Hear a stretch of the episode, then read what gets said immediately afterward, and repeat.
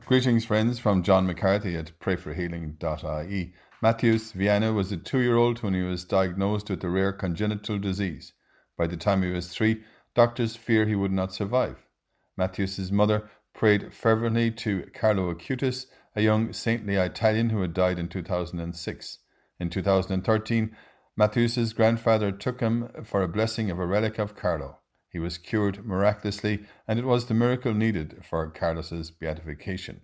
Today's gospel reflection is from Luke. Nothing is impossible to God. Lord, nothing is impossible to you. Thank you for this word of encouragement to us. We may need it badly in our lives. You are the God of miracles, the God of new beginnings, the God who works all things to the good for us who believe. Lord, give us the grace to have faith that you will do the impossible for us.